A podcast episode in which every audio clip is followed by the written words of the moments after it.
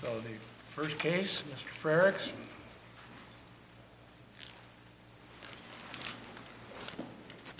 Good afternoon. It is my honor and privilege to be representing Derrick Bates uh, before you. Uh, this is the third time, I think, at least, we've argued the, the very same facts and, in our opinion, the very same law uh, before this court. I want to just briefly give you a, a factual history. I don't believe that the district court gave the, the uh, Mr. Bates the, all of the reasonable inferences that he should have been given. But be that as it may, I think it's relatively indisputable that Derrick Bates was walking with his friend, Mr. Irvin. Uh, there had, unbeknownst to them, been some kind of a gun disturbance in the neighborhood that involved young black men. A witness told police that responded that, hey, there's uh, these guys are somewhere around the corner and gave a description of somebody in a black or blue shirt and black pants and that clearly did not match Mr. Bates, who was wearing a red shirt. Uh, the officer pulled around the corner and at gunpoint uh, ordered, the, ordered these two young men to the ground. At that point, they were uh, handcuffed and uh, awaited uh, as the situation developed. This court's already determined that that stop was okay, so that's not at issue. That, that even though we didn't match the description, uh, that, that was fine. But what happened is that twice now the district court has said because Mr. Bates did not immediately go to the ground upon being ordered to, that there was arguable probable, arguable probable cause to arrest him for interference with official acts. So, what happened is Mr. Bates sees two officers with guns, stands and asks what's going on, is, is not very happy because he's obviously he hasn't done anything wrong. And it takes him several seconds to go to the ground where he's immediately handcuffed and held. At that point during the investigation, police get called to another uh, suspicious black man and uh, interact with him. And during that, Officer Richardson's interaction with this other uh, young black man, uh, witnesses from the street come out and tell the officer present with Mr. Bates, look, these guys didn't do anything. They were just walking. I watched them. This is, this is crazy. It's understandable why, why they're so upset. And at that point, the second officer, Officer Jupin, took the handcuffs off Mr. Bates. And they stayed, and, and it looked like the situation was going to be re- re- uh, resolved at that time. But then, and this is. said to Sorry? Bates? Did, did, did the officer say anything to Mr. Bates at that point? He did not. He, I mean, he didn't say you were under arrest, you weren't under arrest. They were being de- detained at that point for, for officer safety. Wasn't there, I mean, when, the- when the handcuffs were taken off, I thought there was something in the record that he said something to the effect, you're free to go? He did. So he said, at that point, take the cuffs off, Bates, you're free to go. Correct. And then, and then what happens is some radio traffic, and it's found at the appendix at page 46, the appendix for this case. There's mounds of appendix because of the prior case. We didn't reprint it all, but there is a Cedar Rapids Police Department memorandum investigative summary dated June 8, 2016. That, that's how old this case is, by the way. Uh, this all happened in May of 2016. And at that point, uh, it, it is relayed that they've now cleared the second young black man that they have uh, detained. That has nothing to do with the issues on appeal, right? Excuse me? Well, what is the issue on appeal? It's, it's The, the issue on appeal is whether or not there was arguable probable cause for interference with official acts. initially. Uh, no, that, that's been resolved. I mean, it, No, I didn't it- mean by the stop, when by the. Not by the failure- stop. By the, by the failure to obey the command Correct. to stop. Correct. Not So the taking to the ground. It was the, it was the failure. failure to immediately go down to the ground and, and comply with the police order. No, but it wasn't just going down to the ground. It was. There was no struggle was with stop, And, and they turned around and then they kept walking.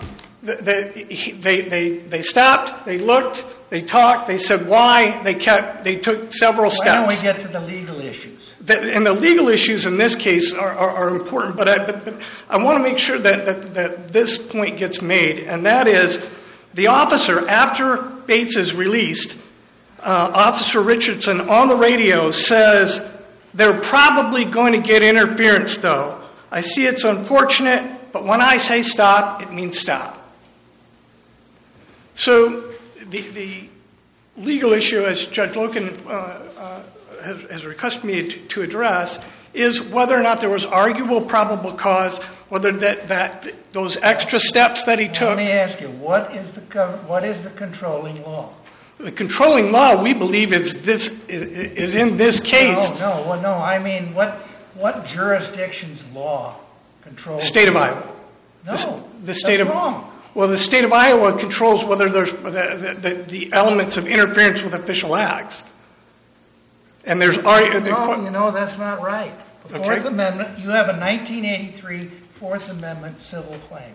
correct. Cannot Turns, that that turns on whether uh, there was probable cause to arrest, correct. which is governed by, in the 1983 context, federal law. Correct. And, and So- So in other words, if our, if Iowa's, in the, in the state law claims, if Iowa doesn't agree with arguable probable cause being the standard, that's irrelevant. I, I, I completely agree. Okay, now what's the controlling authority? The controlling authority, Your Honor, is set forth in the briefs and, the, the, I submit, and you tell me why I'm wrong, lawyers is the controlling authority. I, I, I couldn't agree more. Lawyer was the co- controlling uh, uh, authority back when this case was decided in 2021. It 2021. wasn't even cited in Irvin, was it? I- It, it, it was not, but it was the controlling authority. Because it was, because it wasn't argued, because everybody argued Iowa law. Uh, Well, uh, lawyer, but if you look at the new case that, that the state, or I mean, that the city relies on to get this second bite at summary judgment, that's, that's the Wilson case. After summary judgment was denied, they were granted a second summary judgment. Again, our argument in the brief is they should have never gotten a second bite at the apple uh, because there was no new law. All the law was established and, and, and and it had been. The ar- law was not discussed in Irvin. It was, Irvin was responding to the arguments as made. Correct. And, and, and It's not, it's not law of the case. what, in, in any event, Your Honor, the uh, arrest, you know, the subsequent then arrest uh, for interference was based on these several steps. And, and Iowa law on interference says it has to be active resistance. And that's citing lawyer. That's, that, that, that's. Lawyers doesn't say that. Lawyer, Lawyers- lawyer says, and, and, and if I could read from the, the decision in uh, uh, State versus Wilson, the next question is whether Wilson was actually engaged in interference with official acts by resisting arrest. Examination of the body cam footage, uh, body cam video footage is the key. Uh, At the outset, we note the standard for establishing a violation of interference with official acts statute is generally fairly low, as noted in lawyer. Uh, The key question is whether the officer's actions were hindered. You- see, Wilson was a suppression case. I, I And Many of the. Iowa cases were conviction appeals. It- This That's, is, this is a 1983 civil action for damages. absolutely. And so arguable probable cause, as a matter of federal law, is the governing standard. Yes, And, and so you, you say there has to be active resistance, but lawyers doesn't say that. The, the lawyer indicates that it has, the actions have to be hindered, and, and quote from lawyers. Okay. We have found no case holding that the use of such force is required to establish a violation. No, And it's they go hindered. on- They go on to say that the younger of the two brothers in that car could be, could that, that he, that, and that was, that, this is also a nineteen eighty-three claim. That they lose their, they lose their nineteen eighty-three claim because the younger brother told the older brother, don't obey that cop. and hindered the officer. It- it- there- and- and- Well, well, okay. Hindered is the key. Yeah, but that's not the way you've argued this Yeah, case. but- but hindered is the key, argued- You've argued and- force. And, and, and, and Your Honor, this was laid out when we appealed previously. I mean, I, I I think that these issues were, were hashed out uh, uh, before this court previously. Uh, Whether the, the, the, that court got it right, What court? this court, that panel of this court, got it correct or not, that, that decision should not have been disturbed by a subsequent su- summary judgment motion. There, there was literally no new law, no new facts, no new nothing to, to, to justify filing a second summary judgment motion. All right. Uh, and, and, and, and, That- that- Okay. What, what's your fallback argument? The fallback argument is that under this, that Wilson changed nothing, and that Wilson, in, in, Wilson is clearly distinguishable from this case, because in Wilson, Wilson is not the governing law. I, I I understand, but, but Wilson was the keystone to getting this case relitigated and, and getting a, a second bite at the apple after summary judgment had already been Now are reversed. back to the issue where there's a question whether you preserved it, or are you still on the merits? Part, pardon? You argue two things in your brief. The district court shouldn't have, shouldn't have allowed this to happen at all. Correct. And second, the district court was wrong on the merits. You've been arguing the merits. Correct. Not are you jumping back to the other issue? I, I, Because then I want to know how you. I'm trying to, do- trying to interact with you and answer my question, answer your questions appropriately. Well, but if you're going to the first issue, my question is, how did you preserve it? We preserved it by, by appealing and, and uh, filing a notice of appeal and indicating that we were uh, contesting the grant of the second and subsequent summary judgment. Now, no, you didn't say that. Now, you, you make a reference to, to the statement of issues on appeal. I know what that document is. Yes? Did you put it in the addendum? We did not Did you put that it- did you exact put it language in the addendum. Did you put agenda. it in the appendix? And, and, and I'll concede, because my time's running low, that i- if, if, if contesting the second and subsequent summary judgment is, is not enough to contest the, the, the city getting a second bite at the summary judgment apple, I can't change that. So I, Well, you still got the merits. that is what it is. But I, I, I agree, and, I, and I, I'm trying to get to the merit point of when this second summary judgment happened, nothing changed. It was the exact same facts. We're on- And the exact same The law. court is acting on remand with directions to consider a variety of things, including issues that weren't presented in the first appeal. The only issues that weren't presented in the first appeal were uh, issues regarding Iowa Code Chapter 670 immunity, which the court didn't address this time either. The merits of arguable probable cause were not decided. The decision was that on that summary judgment record, it couldn't be decided as a matter of law. I, I concede that. And, and, and nothing's changed. Uh, I'd like to reserve the balance of my time. I, I, I apologize if I've gone so long.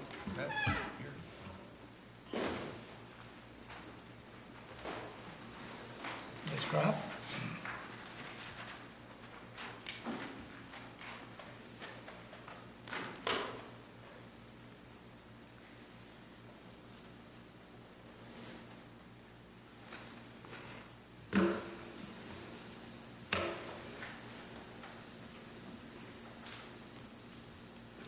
May it please the court, Counsel? counsel. My name is Trish Kropp, and I represent the Appellees Tyler Richardson, Wayne Jerman, and the city of Cedar Rapids in this matter. I'd like to address two issues with you during our time here today. Um, one being why we view the Wilson case uh, that came out after what I refer to as Bates 1, the court, this court's determination of the first appeal, um, why we believe that case is important, and also, um, if I have time, I would like to briefly address the law of the case doctrine that um, Mr. Bates uh, cited in his reply brief. um, because due to the fact it was in a reply brief, we did not actually get a chance to brief that issue to you. Um, I- so I'd like, starting- Counsel, could I ask a question about what the district court found? I noted that the, as I understand it, the district court, when you filed your motion for permission to, to seek summary judgment a second time on the issue that we had said there was still material facts uh, on, you didn't tell the court the case that you were relying on, and so the court just said, well, I can't tell, so I'll let you go ahead and, pr- go ahead and file that motion. But then in its summary judgment order, it never addresses that issue again. Is it your view that, that good cause was found in the first order, or should it have been addressed also in the second, um, in the opinion regarding summary judgment to say, oh, yes, I think Wilson changed? Because I didn't see anything in the district court's opinion telling us whether the district court thought that you were correct that Wilson changed the legal landscape sufficiently to warrant a second summary judgment motion. Um, I, I think when the court granted leave to file the second summary judgment motion, um, that was it making its determination that there was good cause um, for the second summary judgment motion. Um, I think the good cause was not just the Wilson case um, because we had not actually articulated that case at that point for reasons that are explained in the brief. It was also to allow the city to raise the statutory immunity uh, defenses that were left. Right, right. So there were things that were still open for remand. I'm just, it just seems like there were several, that doesn't seem controversial to be able to, re- to sort of address what's still left in the case. And I'm just trying to sort of piece together what the district court's view was as to the summary judgment motion made anew on the issue that was no longer at issue on remand. Or no longer open, I'm sorry. Sure. As I read the district court's um, opinion on the second summary judgment motion, um, the district court agreed with the city that Wilson kind of changed the landscape um, here, and that the cases that were cited as authority in Bates 1, um, this court's determination, needed to be reviewed through, I guess, what I call the lens of Wilson, keeping Wilson in mind. Um, and when that's done, um, keeping Wilson in mind, it becomes clear that there really aren't any dis- disputed material facts, and that um, the um, conduct of Mr. Bates, which, by the way, was not just failing to go down on the ground immediately, as was suggested by Mr. Frericks, um, it was also continuing to walk away um, after being lawfully commanded to stop. Um, and when, when you watch the video, you'll see they were not only walking away, they were walking around a corner where they were about to be obscured um, from view, and the officer wouldn't be able to see them. and you also have to keep in mind when you're looking at this case that um, you know there was the possibility that a weapon had been discarded somewhere in the neighborhood. So. Um, Now, in, in, and in looking at those facts, I think, in, in, I know in your briefing you say Wilson did not change Iowa law. And as I read, it's the very last issue that the Supreme Court addresses in a relatively long case about whether or not this person, Wilson, was, I think it was Wilson, um, wh- whether there was sufficient evidence of uh, interference with official acts. Um, cites to lawyer, um, which also relies on Iowa cases. I, I'm trying to figure out what's new. Um, I mean, you can say, all right, well, we've, we've thought of a new theory, a legal theory, because it made us think of it in a different way. But is that enough to say that the law, has changed sufficiently that you can revisit the same set of facts? Is that a change in law that's sufficient to get another, well, your, your opposing counsel calls it a second bite at the apple, whatever you call it? We're not actually um, taking the position that Wilson is a change in law. Um, we view it as a clarification of the law that already existed that we didn't have um, the first time around. Um, in particular, um, I, it, the Iowa Supreme Court in Wilson said, you know, the um, evidentiary standard for a conviction for interference is fairly low. Um, and when you think about the fact that what we're looking at in this case is not even a standard for a conviction, we're looking at a standard for arguable probable cause. The standard for interference has got to be really low. Well, well, if that's new, not new, though, I mean, either that's new, and okay, we'll look at it. Or it's just sort of what the Iowa Supreme Court has said in the past, and we're just they're just you know sort of restating what they've applied before. So I, I'm trying to find the sort of daylight between those two things in your argument. Sure. I think the cases prior to Wilson, um, I think it's difficult to tell exactly how much of a hindrance is necessary. You know, I think you could always argue that, um, you know, even walking, you know, walking away um, from an unlawful stop, which we don't have here, um, you know, hinders officers. But we didn't really know where that line is between, you know, acceptable conduct and you're hindering to the point that it's an interference with official acts. And go ahead. Uh, I just think these facts are so different. She's sh this person is trying to get they're trying to handcuff her, and she's what, what were the words twisting and wriggling and, and fighting, and it took them a few minutes to actually get that. That's that sort of isn't surprising, I guess, under Iowa law that an active resistance like that would be interference with something that this person knows they're trying to do, which is handcuff her for an arrest. Right. I, I guess I'm not seeing the factual overlap that, that gives such illumination to this particular case based on those facts. Well, I, I think in this case, there's there's no facts in the record to show um, that Mr. Bates did not know he was we were trying to detain him. Um, so it's similar to Ms. Wilson knowing she was being arrested in that respect. I also, when I read the Wilson case, um, it, it appeared to me from what the court said that she was actually had both her hands in handcuffs already when she started that twisting, twisting and jostling. Um, they may have had to try to kind of tweak them to make them more comfortable, but I believe she was already in the cuffs. And the reason that's significant to me is, um, you know, it, it, it, appears to be less of a hindrance if you're just kind of moving around when you're already cuffed than if I'm not cuffed and I'm really flailing. Um, so I think the hindrance um, in Wilson was not a huge hindrance. Um, and so I think it's, it's instructive in this case. And it's also instructive in this case because the Iowa Supreme Court in Wilson characterized Ms. Wilson's conduct as not cooperative. There's been a lot, a lot of argument um, in this case about, you know, failure to cooperate by itself is not sufficient. But in the Wilson case, they said she was not being cooperative. Therefore, um, she extended the arrest for only a few minutes, and that was enough to Well, in this case, just so I understand where the interference occurred. So the officer says, stop, stop. These two guys turn around, so presumably that's compliance uh, at that point. That takes a total of 10 seconds, according to the video. And the officer says, yeah, I mean you guys. Then they turn back around and take a few steps. Is that the interference? I, I think the interference is he yeah he yells stop and they stop and look at him and he tells them it's you guys and they start walking again So that's the starting to walk. that's the start of the interference Well, and then he yells, "Get down, get down!" Pulls his gun. But that only take that was 20 seconds between saying, "Yeah, you guys," and they're on the ground. and Within 20 seconds, they're on the ground. mm-hmm. So there's 20 seconds of interference, is what we're talking about. um i believe I don't have the number right in front of me. I know it's in my notes somewhere, but I think it was 20 to 30 seconds. It, it was not a.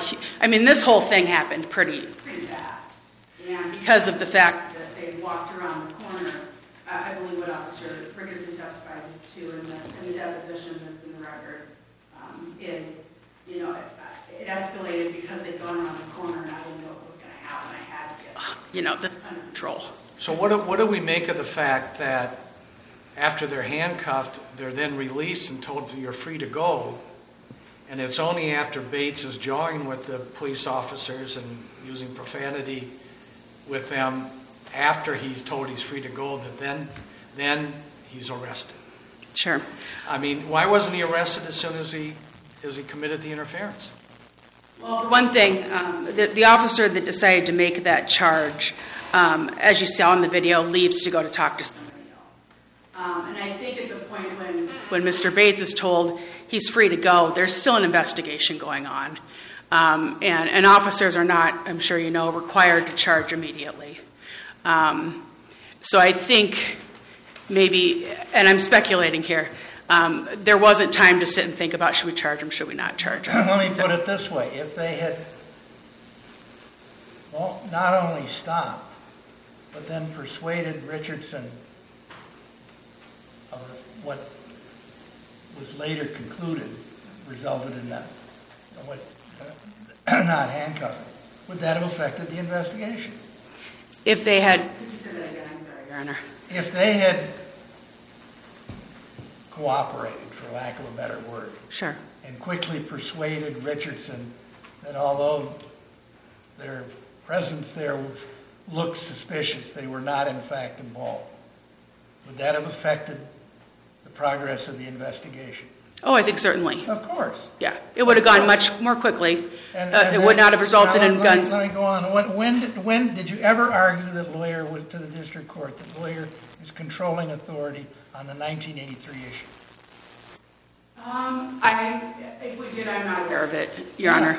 Um, So if, if, if that is in fact true and you didn't argue it, what, what do we do with that? Well, I think the reason that, that lawyer was not argued is because I will agree that arguable probable cause is No, for. no, no, I'm, I'm talking about on, on the merits. Um, Lawyer says, we suspect, for example, that giving a false name to an officer or providing an oral warning to a suspect so that he may hide evidence to avoid apprehension may well constitute a violation of 719.1 even though the conduct is entirely verbal and non-threatening. Accordingly, we hold that Timothy's arrest was lawful because there was probable cause under federal law to believe he'd violated. And in addition, he gets qualif- the officer gets qualified immunity. If you had argued that to the district court, we wouldn't have this appeal, would we? Might not have had the first one. I guess I don't, I don't know. Um, you know, I think I'd be speculating to say. Is it not, is that not controlling? I mean, one thing Wilson did was point to lawyers' analysis. I think it's certainly controlling now. It's crystal clear. You know, I, I, I Wilson isn't controlling because it wasn't, fed- that's not federal law. sure. It may be controlling when we get to the state law issue. That requires a separate showing of federal jurisdiction and so forth. Sure. I guess on, on, in my view, when we're looking at arguable probable cause, we're looking at whether the officer had a, a reasonable belief that, uh, you know, the crime had been committed by the person. But, but opposing counsel argued all the way, there's got to be force. And, and we disagree with that. And- Well, I know, but, but all you did was argue those prior cases which go back and, which are quite ambiguous on that question. I, And I- your lawyer clearly said that may, in- in, that may eventually get you away from a conviction under Iowa law, but it doesn't refute arguable probable cause to arrest for verbal, verbal and non-forceful hindering. right. I, I do think, What- Here we are for the second time because nobody made the right argument, it seems to me. I do think that there were cases that were cited the first time around that did not involve force. Um, I know Sullivan was one of them. Well, yeah, but, but we, we went through Lewis,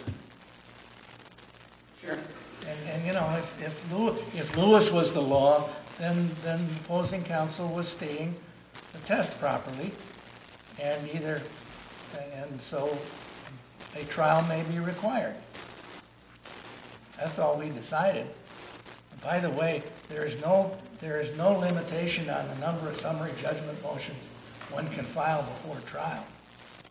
That's my understanding. So I don't, I don't understand why you even needed a motion for leave to file it again. Just go back and say, the record, the record, uh, the record as with Iowa law properly developed and federal law properly developed demonstrates we don't need a trial. I will, um, just to clarify that for you, Your Honor, I will um, tell you that the, there was a trial scheduling conference held, and the magistrate that uh, oversaw that conference, I believe, instructed the city to file a motion for leave before filing a second summary judgment motion. I think that's mentioned in the brief somewhere. Um, But if not, it should be in the record of the, of the notes of the trial conference. And with that, I see my time is up. Um, Any additional questions, I'm happy to answer, but if not, I'll um, keep things moving. Thank you for your time. For rebuttal?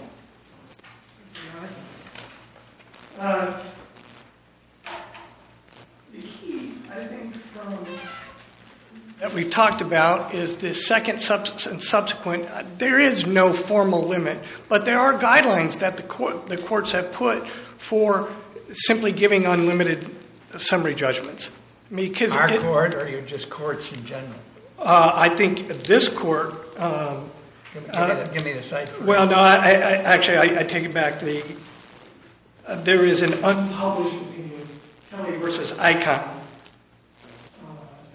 Number twenty one seventeen sixty nine. Is it, is it in the brief? Okay. So the bottom line is there was active resistance in, in uh, the Wilson case, and they cite exactly that the, the other case uh, is a Donner case from 1976. It says in Iowa for there to be probable to, to, to violate this law. 19- who said, which, what? Donner, it's state versus Donner. In, it's cited in our brief as well. I know, but is it a Supreme Court or a court It's of? Iowa Supreme Court. Iowa Supreme, and what was the, was the issue conviction, suppression, or a private civil action? Conviction. So it, it's not, it, it's Well- not relevant. I mean, it's relevant, but it's not, it's not even close to the mark in terms of controlling. It, it, it, but it's instructive with respect to whether or not there's arguable probable cause if there has to, if according to Iowa law, there has to be active resistance. We discussed that in lawyer, and we said, we don't find a case that says there has to be. Well, I- I- Plenty of, most of the cases involve something you can call force or at least active. Lawyer is, is interpreting Iowa law.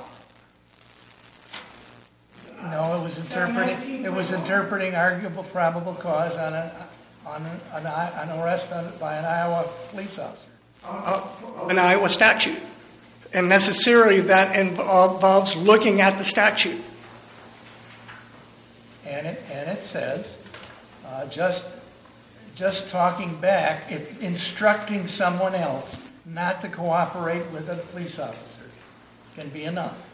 But there's no instruction here. All they simply did was take a few steps in, in, a, in, in a matter of seconds.